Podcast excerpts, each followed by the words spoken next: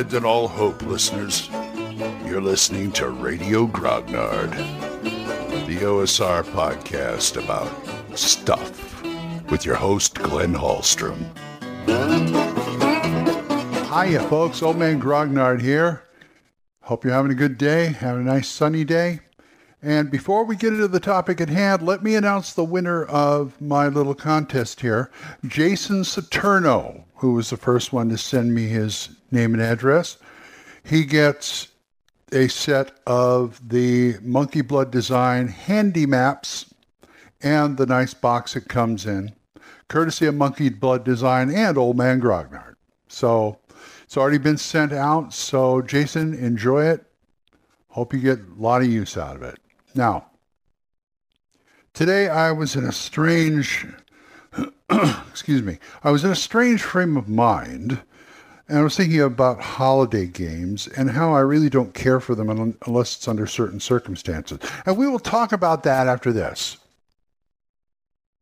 So, I'm thinking that holiday games. I mean, you could do a, you know, you could do a Fourth of July game or a Valentine's Day game or something like that. But I'm mostly talking the ones at the end of the year: Halloween, Thanksgiving, and Christmas. Now, I don't know of anybody who does the Thanksgiving game. You may be able to work it, but and a lot of people run Christmas games, which I don't really care for. But I'm going to get back to that. Now, I think Halloween is the best for for a holiday game if you're going to run one because you got so much to choose from from Call of Cthulhu to Chill to Ravenloft to what have you. So there's a lot of things that can go on there. In fact, going back to Christmas for a minute, there's other holidays around that time, like Kwanzaa, Hanukkah, things like that. Now, I don't know much about Kwanzaa, but I'm thinking that instead of doing the usual holiday Christmas shtick, turn it a little darker, and make a Hanukkah game. And I've got the perfect monster for it. Clay golems. Because the the legend of Der Golem goes back to the old rabbis, priests, what have you, in Germany and about one that creates a golem because I don't know, they, they do that. But use that as a hook for a game. Make it a make it a Hanukkah game and it's all about their golem. Okay, fine. That's a good one. Because just in golems, you're tapping into the legend, you're tapping into the history, things like that. I could see a great Ravenloft game made out of that. That'd be fun in one of the lands. And also, there is, if you're going to go do Christmas, if you're going to do Christian Christmas, you know, I'm not going to go with kidnapping Santa Claus or something like that. I'm pulling out Krampus. Now, Krampus is great for holiday horror. It's just it was it was almost made for it. You know, you can take this, you can and you can do things like, oh, the adventurers have to get together because Krampus stole all these kids from the holidays who were naughty or whatever. You got to go rescue them, and you have to go into Krampus's lair and things like that. That would be fun, and I can I can see that happening. I can see that. I can see a great dungeon delve for that with the time limit because you got to you got to save these kids before Krampus does whatever he does and takes them far forever. I mean, this is no Santa Claus giving bad kids cold. This is serious stuff. And a write up of Krampus would be very, very interesting. Let me put it that way.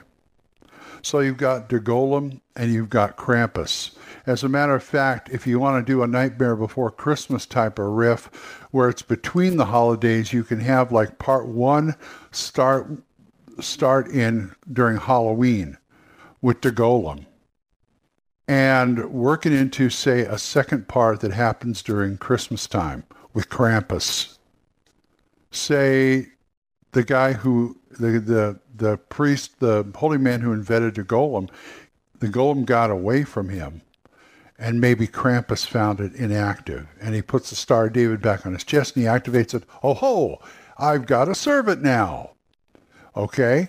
And I know you can you can go a little schlocky too, like you know you can have the PCs be contacted by Santa Claus saying, "Oh, that Krampus is doing it again. You got to stop him," and things like that. Now, for a funny holiday Christmas type game, I would if anybody if any there are any fans of Mystery Science Theater 3000 out there the Mexican Santa Claus film they did.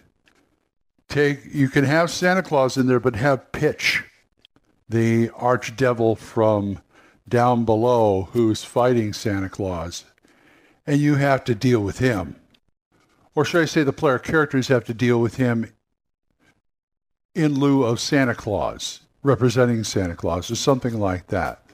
That might be fun you know, it's not exactly a paladin in hell, but Santa Claus in hell, maybe? I don't know.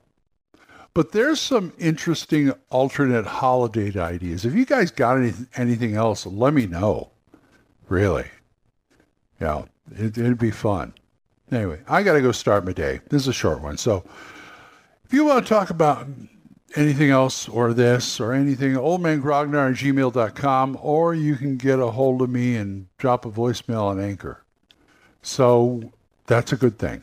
We are monetized so as little as 99 cents a month. You too can help support this program, and I would thank you.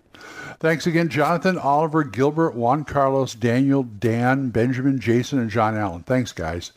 And don't forget to listen to Dan Gregg's Yung, Y-U-N-G, Yung Grognard podcast, Mark C. Wallring's The Yawning Albert podcast, Big John Allen Large's The Red Dice Diaries, and my friend Eric Tenkar's Tavern Chat. So, until I see you folks next time, and once again, congratulations, Jason. If, before I, until I see you folks next time, keep the dice warm, and I'll talk to you later. Bye bye. Questions? Comments? Send them to oldmangrognard at gmail.com.